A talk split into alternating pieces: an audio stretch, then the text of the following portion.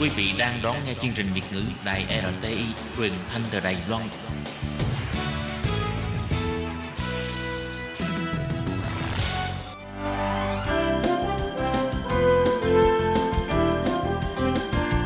Xin mời quý vị và các bạn đến với chuyên mục Nhìn ra thế giới.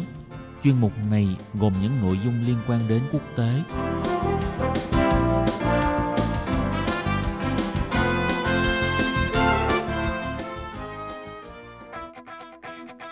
Tường Vi xin chào quý vị và các bạn. Chào mừng các bạn trở lại với chuyên mục Nhìn ra thế giới để nắm bắt được những thông tin và sự kiện chính trị quan trọng đang xảy ra khắp năm châu.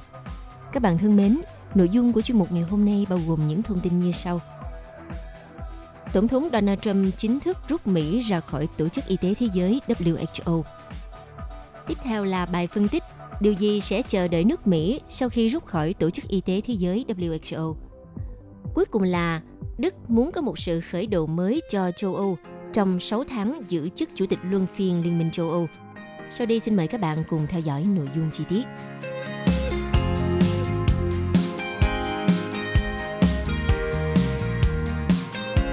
Thưa quý vị, vào ngày 6 tháng 7, Mỹ chính thức thông báo với Tổng thư ký Liên Hiệp Quốc về việc rút khỏi Tổ chức Y tế Thế giới WHO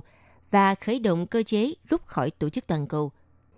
như vậy, việc Mỹ rút khỏi WHO sẽ có hiệu lực vào ngày 6 tháng 7 năm 2021.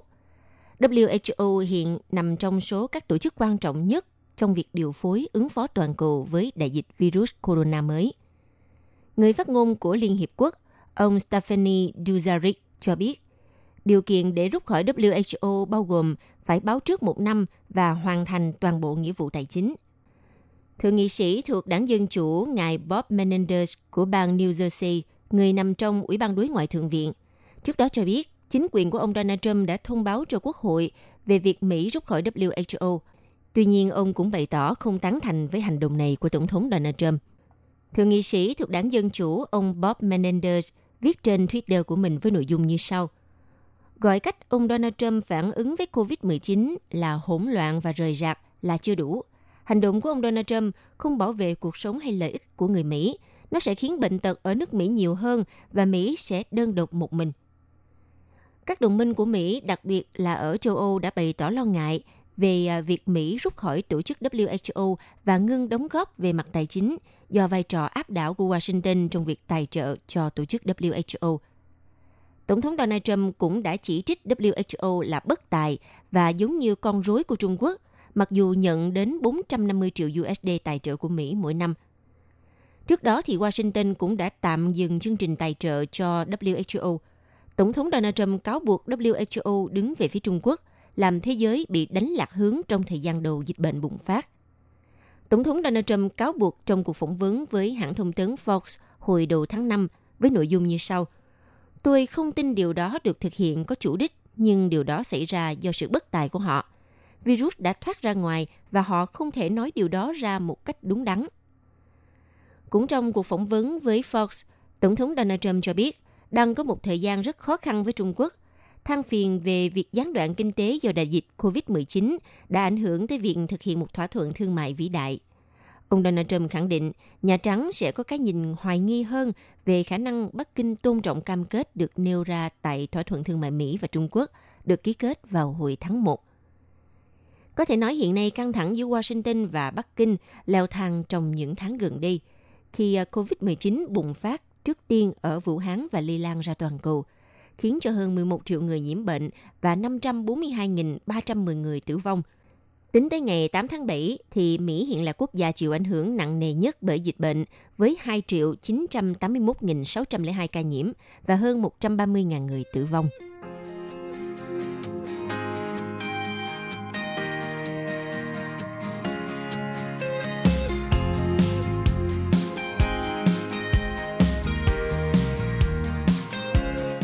Thưa quý vị, hiện nay quyết định rút khỏi WHO của Mỹ khiến cho toàn thế giới đang chú ý.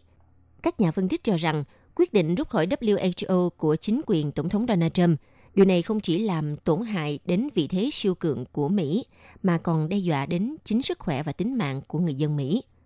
Sau khi công bố ý định muốn cắt đứt quan hệ với WHO từ tháng 5, thì Tổng thống Mỹ Donald Trump đã hứng nhiều chỉ trích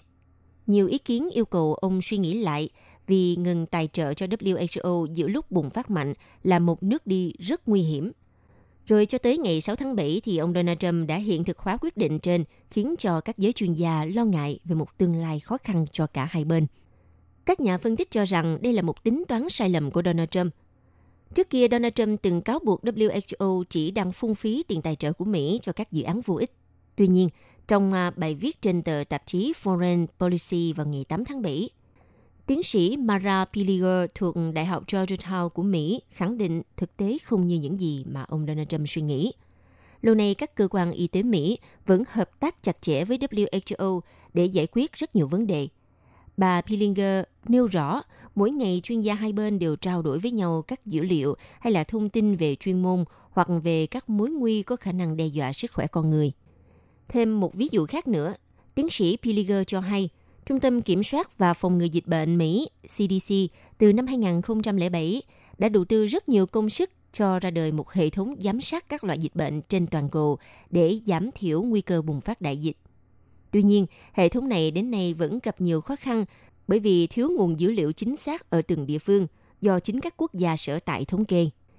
Các quốc gia này nếu có hiềm khích hoặc không thiết lập quan hệ đồng minh, đối tác hay ngoại giao với Mỹ như là nước Iran thì có thể sẽ từ chối cho Mỹ tiếp cận nguồn dữ liệu này để bổ sung vào hệ thống giám sát.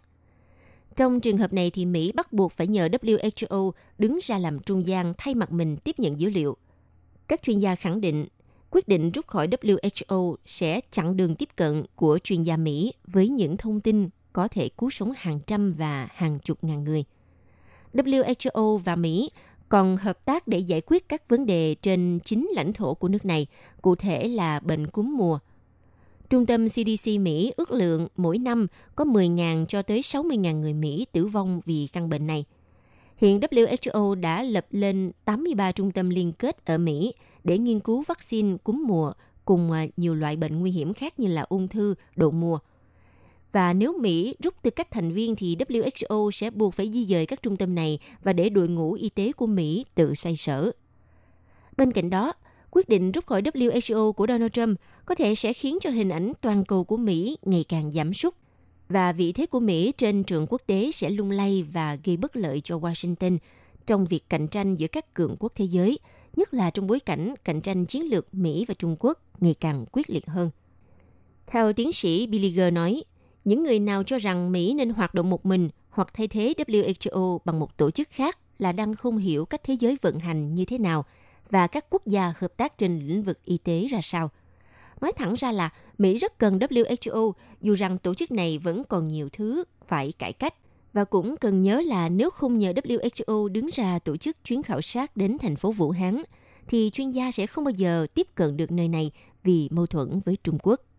Vâng thưa các bạn, còn về phía WHO sẽ chịu những ảnh hưởng như thế nào khi Mỹ rút khỏi WHO?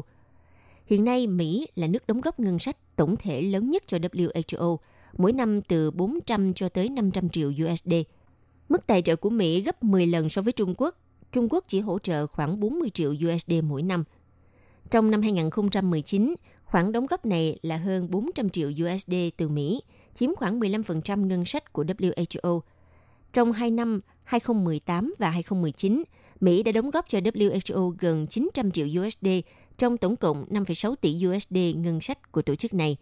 Dù vậy, những con số này sẽ về con số 0 một khi Mỹ không còn là thành viên. Trong một cuộc phỏng vấn với tờ tạp chí Science vào tháng 12 năm ngoái, Tổng giám đốc WHO ngài Teros chia sẻ hầu hết ngân sách của tổ chức được dùng cho công việc chuyên môn – chẳng hạn như nghiên cứu và phát triển vaccine, phát triển các loại thuốc điều trị các loại bệnh nguy hiểm, giúp cho các nước có giải pháp ứng phó và phản ứng dịch bệnh hợp lý, đồng thời điều phối công tác phòng chống dịch bệnh toàn cầu cũng như hỗ trợ người bệnh tiếp cận dịch vụ y tế cần thiết ở chi phí thấp nhất. Hiện WHO đã đề xuất khoản ngân sách gần 4,9 tỷ USD cho giai đoạn 2020-2021, tức là tăng tới 11% so với giai đoạn 2018-2019. Ngoài ra, trong bối cảnh đại dịch COVID-19 tiếp tục lan rộng, WHO đang nỗ lực tìm kiếm thêm khoản ngân sách bổ sung ít nhất 1 tỷ USD nhằm giúp cho các nước chậm và đang phát triển ứng phó với dịch bệnh. Và nếu như dịch bệnh lan rộng tại các nước này sẽ gây tổn thất lớn hơn về kinh tế và sinh mạng, tạo gánh nặng cho cộng đồng quốc tế, trong đó có các nước phát triển như Mỹ. Hãng tin Reuters ngày 7 tháng 7 dẫn lời bà Maria Van Kerkhove, trưởng phụ trách về kỹ thuật trong công tác xử lý đại dịch COVID-19 của WHO, cho biết tổ chức này ghi nhận có chứng cứ rõ nét cho thấy SARS-CoV-2 lây qua không khí, cụ thể là lây qua đường khí dung. Bà Van Kerkhove nói, Chúng tôi đang bàn về khả năng lan truyền qua không khí và lan truyền qua khí dung như một trong những cách thức lan truyền của COVID-19. Đồng thời, bà cho biết thêm trong vài ngày tới, WHO sẽ công bố một báo cáo khoa học tổng hợp lại các hình thức lây truyền của virus. Phát ngôn trên được đưa ra sau khi 232 nhà khoa học từ nhiều quốc gia hôm ngày 6 tháng 7 đã cùng ký vào một đơn kiến nghị kêu gọi WHO cập nhật lại quy trình hướng dẫn phòng chống lây nhiễm COVID-19 trước phát hiện về đường lây nhiễm mới.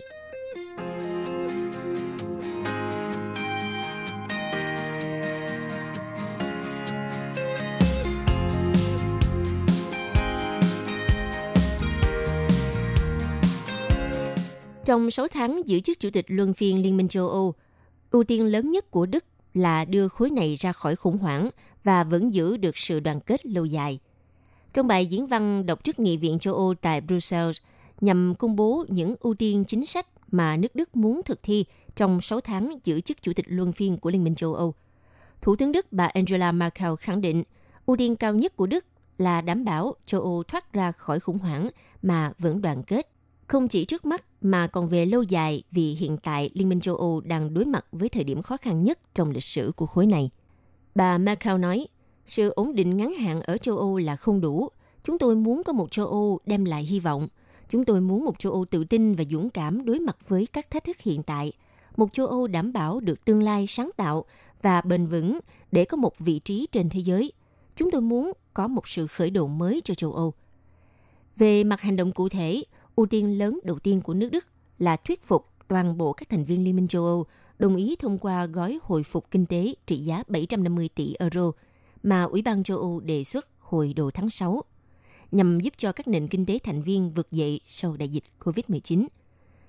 Theo kế hoạch thì lãnh đạo của các nước Liên minh châu Âu sẽ có cuộc họp thượng đỉnh gặp mặt trực tiếp trong hai ngày 17 và 18 tháng 7 sắp tới tại Brussels để bàn về gói phục hồi kinh tế này – Hiện tại, các nỗ lực ngoại giao đang được Pháp và Đức thúc đẩy mạnh mẽ nhằm thuyết phục nhóm các nước phản đối là Hà Lan, Đan Mạch, Áo và Thụy Điển chấp nhận gói 750 tỷ này. Các nước này vẫn phản đối phương thức phân bổ số tiền 750 tỷ euro vì cho rằng nhiều nước Nam Âu như là Ý hay là Tây Ban Nha nhận được quá nhiều tiền mà không có nghĩa vụ trả nợ. Theo tính toán ban đầu, Ý có thể nhận được hơn 80 tỷ euro, Tiếp đến là Tây Ban Nha khoảng 70 tỷ euro, sau đó là các nước như Pháp, Đức và Ba Lan. Ngoài chủ đề về gói phục hồi 750 tỷ euro, Liên minh châu Âu còn dự kiến sẽ phải đối mặt với nhiều vấn đề lớn khác trong nửa cuối năm nay. Trong đó nổi bật là việc hoàn tất đàm phán hậu Brexit với Vương quốc Anh và điều chỉnh mối quan hệ với Trung Quốc. Về vấn đề Brexit thì Thủ tướng Đức Angela Merkel tiếp tục cảnh báo rằng dù hai bên nỗ lực để đạt được thỏa thuận vào mùa thu năm nay, nhưng châu Âu cần phải chuẩn bị phương án khác, bao gồm cả việc không có thỏa thuận. Còn liên quan đến quan hệ với Trung Quốc trong nhiều ngày qua, Thủ tướng Đức luôn lên tiếng yêu cầu Liên minh châu Âu có một tiếng nói chung khi đối thoại với Trung Quốc. Tuy nhiên, chính quyền Đức cũng nhấn mạnh đến tầm quan trọng của mối quan hệ với Trung Quốc và cho biết cần sớm lên lại lịch cho cuộc họp thượng đỉnh Liên minh châu Âu Trung Quốc, dự kiến tổ chức vào cuối năm nay tại Đức sau khi đã hủy lịch ban đầu vào tháng 9 năm 2020 tại thành phố Leipzig do lý do đại dịch COVID-19. Quý vị và các bạn thân mến, vừa rồi là chuyên mục Nhìn ra thế giới do Tường Vi biên tập và thực hiện. Xin cảm ơn sự chú ý theo dõi của các bạn.